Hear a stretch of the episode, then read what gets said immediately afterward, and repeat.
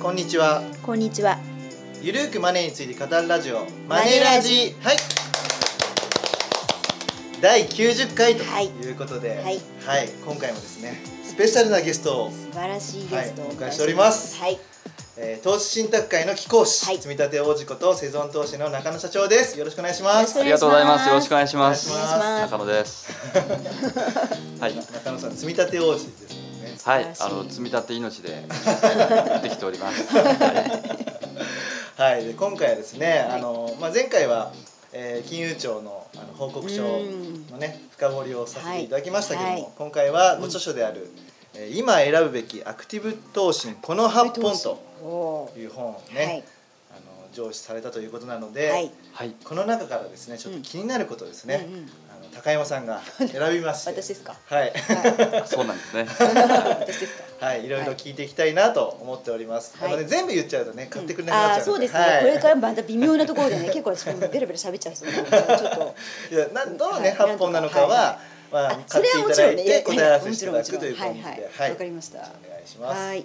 えーとまあ、とりあえずあの世間ではアクティブよりインデックスの方がいいよっていうふうによく言われてるんですけれども、まあ社長的にそのアクティブファンドの魅力とか、はい。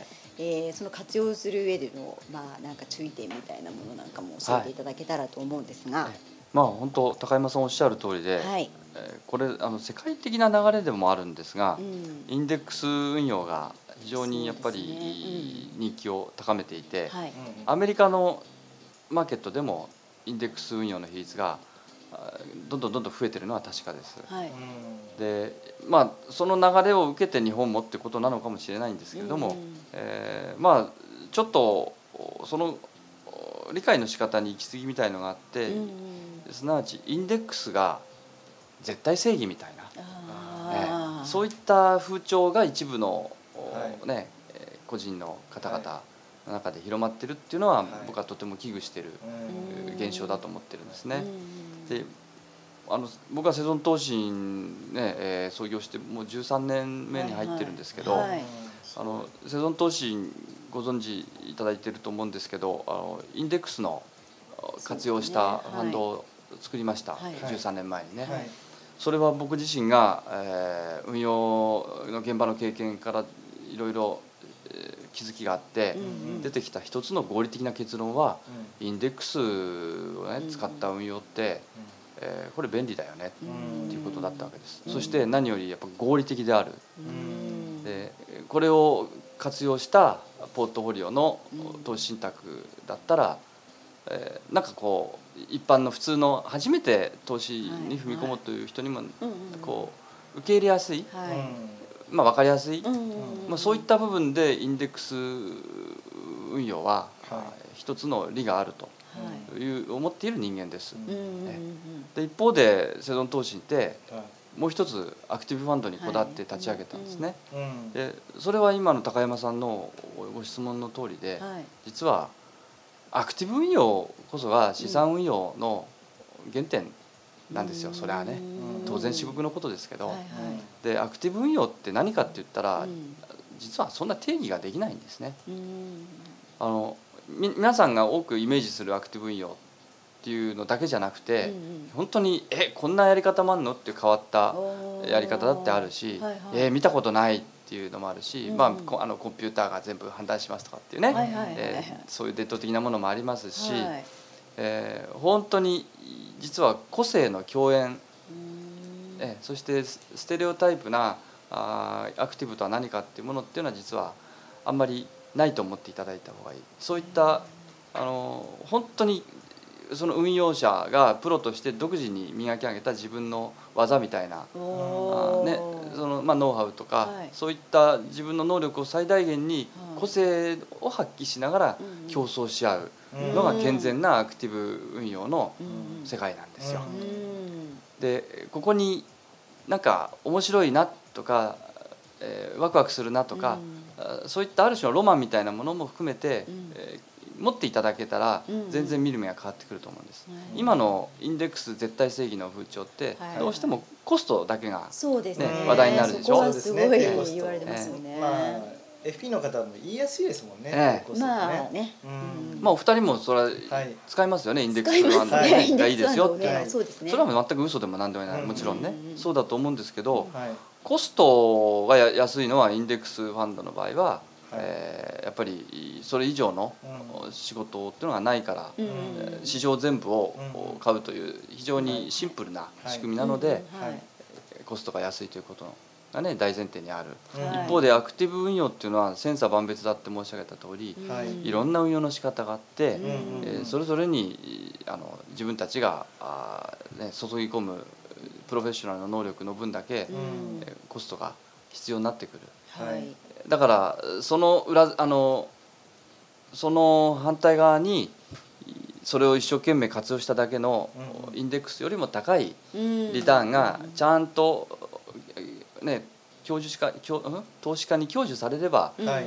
インデ、えーアクティブ運用っていうのははい本当に存在意義がちゃんとあるわけです。ここに全て問題があると思いますね。アクティブ運用は当然のことですけど、はい。あのインデックス運用よりもお超過リターンをきちんとはい。実現しようと、はい。えーそれを必死に頑張る運用であるはい。ということですからはい。それが結果的に実現できなければやっぱり残念な、存在意義の薄いものにはなってしまう、はい。ええ。だからなんそうですね。えなんか銘柄数が多くなりすぎるとそのアクティブファンドを買うメリットが減るみたいなのご著書にありますよね。アクティブシェアでしたっけ？そうなんですよ、はい。あの結局分散っていうのはとても大事な行為ではあるんですけど、はいうん。やたらめったら数を分散してもおその証券投資理論上の分散はそんなに増えてこない。うん。うんえだからやたらめったら数があの銘柄数が多ければいいわけじゃなくて、うん。一方で頼藤さんおっしゃったようにはい。いっぱい銘柄が多いと、はい。何のことはない市場全部市場平均とはい。似てきちゃうんですね、うん。だから一番アクティブの本当の意味での王道のはい。運用って何かといったら、はい。やっぱり銘柄厳選選別の厳選なんですよね、え。本当により成長するより素敵なより魅力のある将来に価値を作るビジネスをしっかりと抽出してはい。それを集中的にうん。厳選してポートフォリオで選んでそうやってえー運用していくからこそはい。平均よりもうん高いリターンをえーしっかりと狙っていけるんだと。うまあこれがアクティブファンドのまあお多くのリスナーの皆さんもはい。それをイメージされると思うんですけどね。うんで一方でえーなんかファンドマネージャーっていうのはんはい。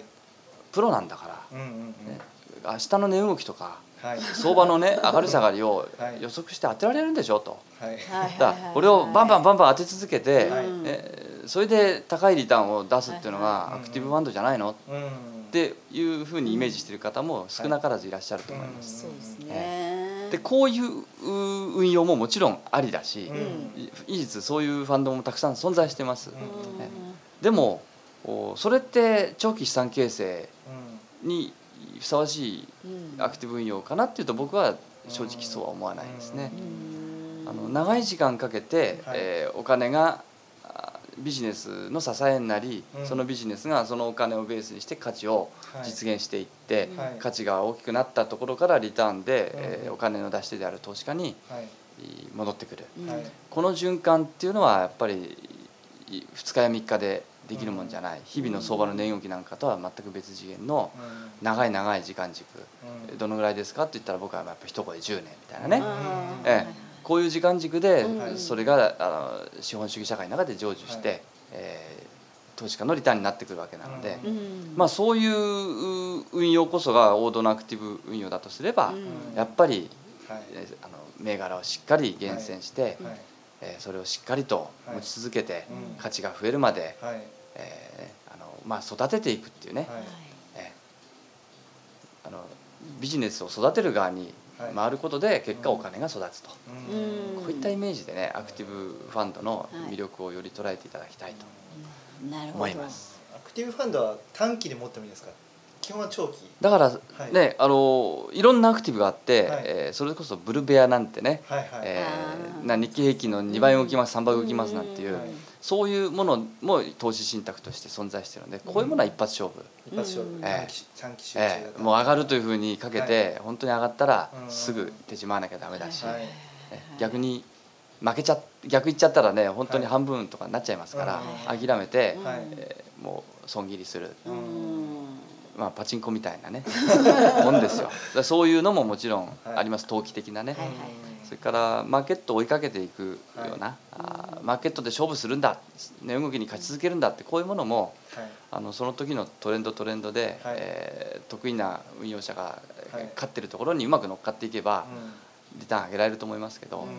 あのもうちょっと違う代物になりますね、うん。長期資産形成とはね。な、るほどえねー多分に投機的かなっていうね。なるほど。合合理的な資産形成とはちょっと違う世界これを別にあの否定はしないですけど、はい。うん。じゃあ一般の方がなんかそのアクティブファンド見た時に、はい。こう選ぶポイントみたいなのっていうのは、まあ、まあこの本、まあ、か買えばって感じなんですけど、実は今言ったことをえすごくお腹に落としてくだされば、はい。まさにあの素敵なビジネスをしっかりとはい。選別して、うんうん。そして、えー素敵なビジネスの、おね、価値がしっかりと生まれてくるまで支えになるような、うん。あ資金を投入するそういった運用してる、ね、そういうアクティブファンドこそが、うん。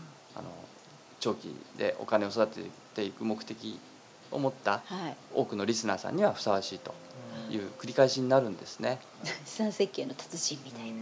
まあ、あの手前味噌で言えば、ね、やっぱり世界の経済の中で、はいはい本当に素敵な会社を、ねはい。えーピックアピックアップしてうん。厳選してやっていくっていうのが、はあのアクティブの腕の見せ所だと思いますので、い、なるほど。えまあ、そういう意味でのある種のロマンっていうのは、うん。インデックスファンドにはもちろんん欠けてますしね。はい、ただあの経済全体が本当にかつての日本経済のようにね、はいえー毎年毎年大きくなっていく、うんそれが今に世界経済で見るのが一番わかりやすいと思うんですけど、うん世界経済全体のように、はい。ずっと毎年ちゃんとね、えー大きくなっていく中で、うんえーそその成長ラインにの乗っかっていけるような運用を考えるんであればインデックスファンドというのは、うんね、世界全体が成長していれば、はいはい。えー成長に取り残される会社もの中にねいっぱい入ってるんだけど、うんそれをさらに先導する会社もちゃんといっぱい入ってて、うん。トータルとしてははい。ちゃんと成長するという意味ですごく合理的でしょ、うんそうですね。だからうん世界の経済そのものに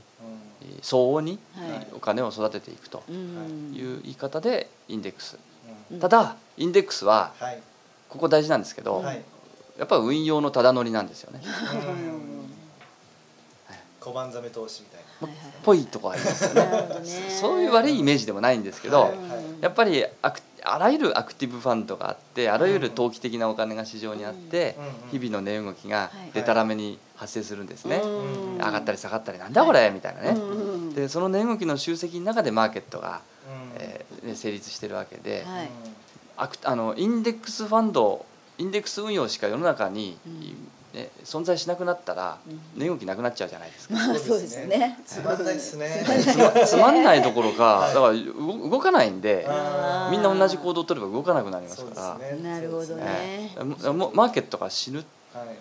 ということは運用は成り立たない、はいはいなるほど。うん。ええ。だから本当に一生懸命汗水垂らして頑張る、はいね、アクティブファンドそれから、えー勝負だ勝負だっつって、はい。えー頑張ってる投機のお金、はい。こういったものもひっくるめてそのはい。上にはい。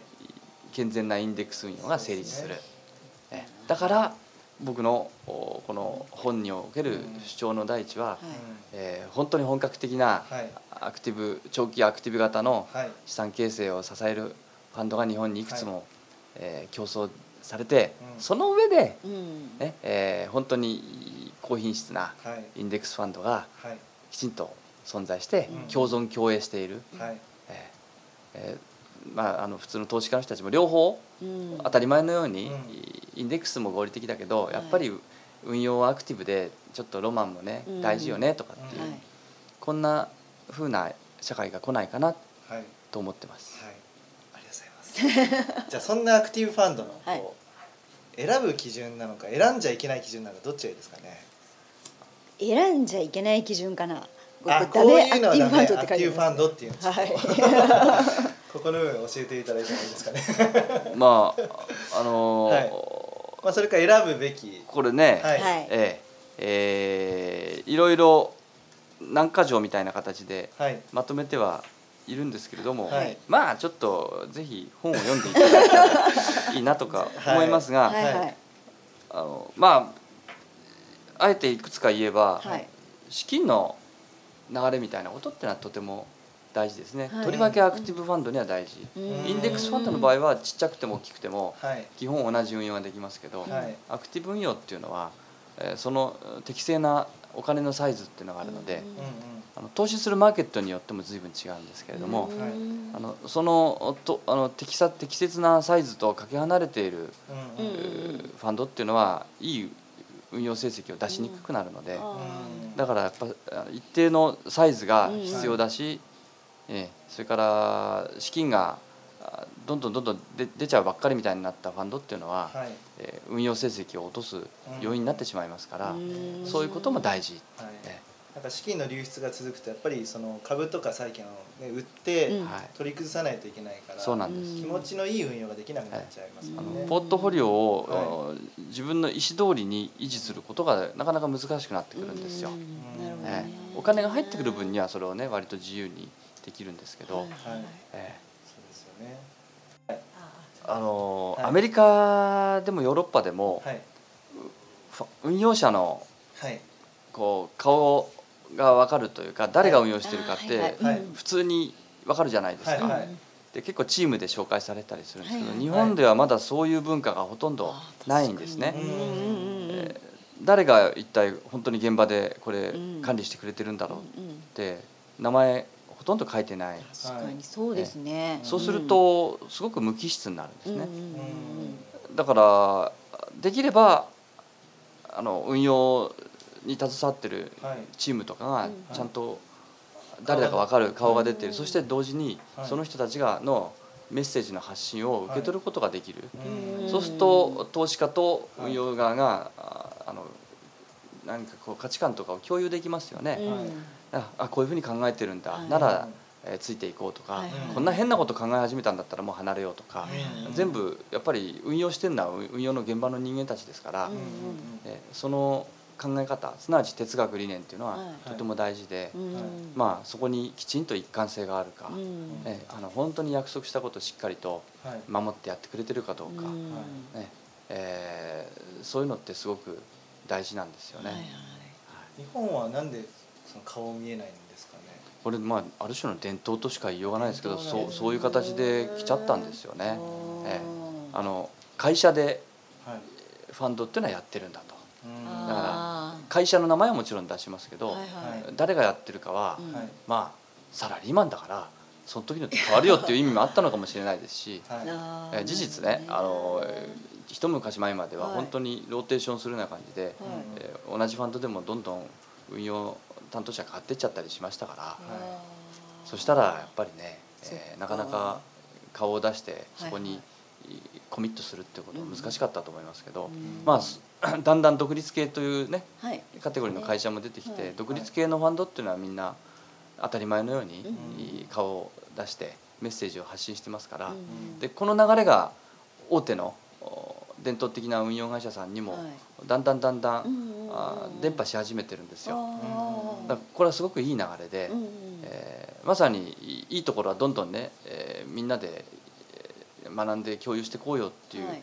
流れで僕はすごくいいと思います。うんね日本もだんだんそうなってくるので、ー。まあですからせっかくならはい。そういうメッセージがしっかりと受け取れるアクティブファンドドを持ってこそはい。アクティブファンドの魅力っていうのを実感できると思いますね。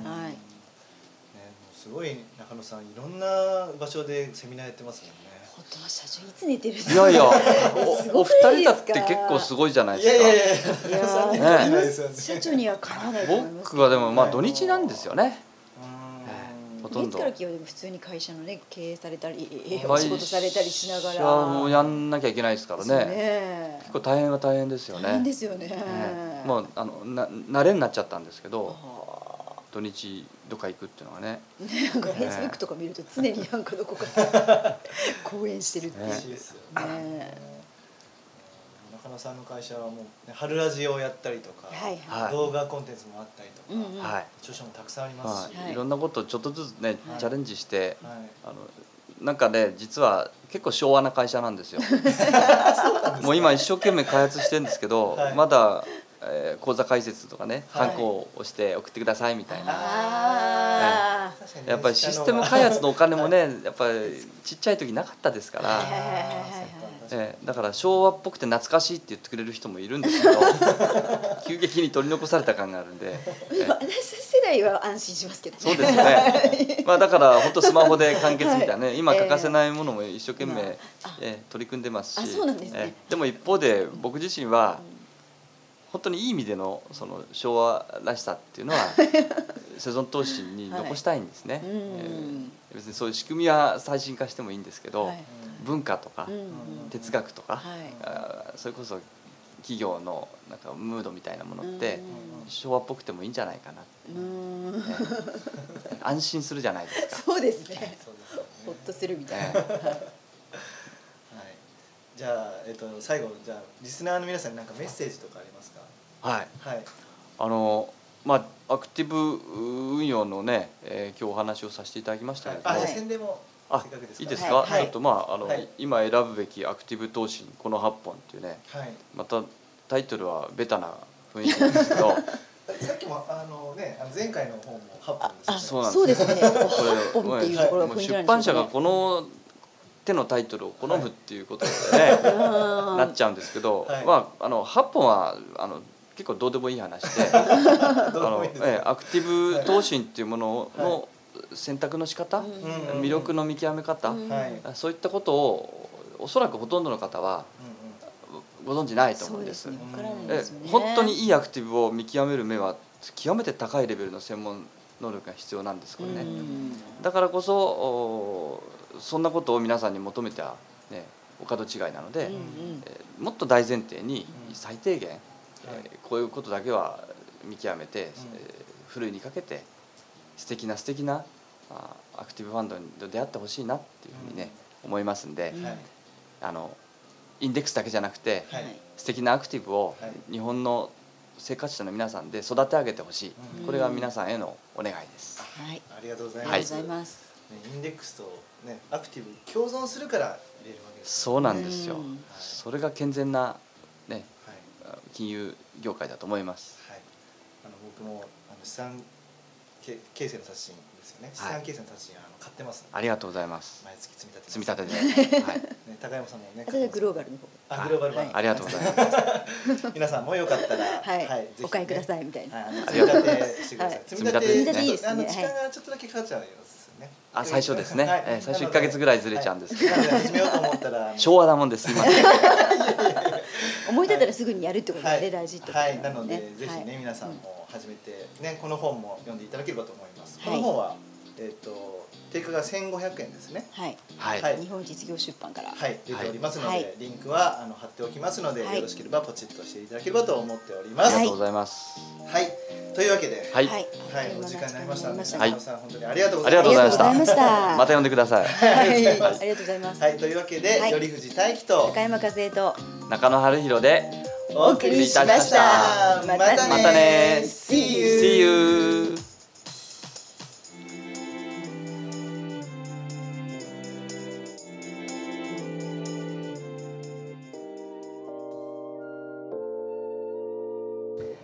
この番組では皆様からのご意見ご感想をお待ちしております。宛先は info アットマークマネー &you ドット jp info アットマーク money and you ドット jp までお寄せください。この番組はマネー &you 頼藤大輝高山和恵制作リベラミュージックでお届けしました。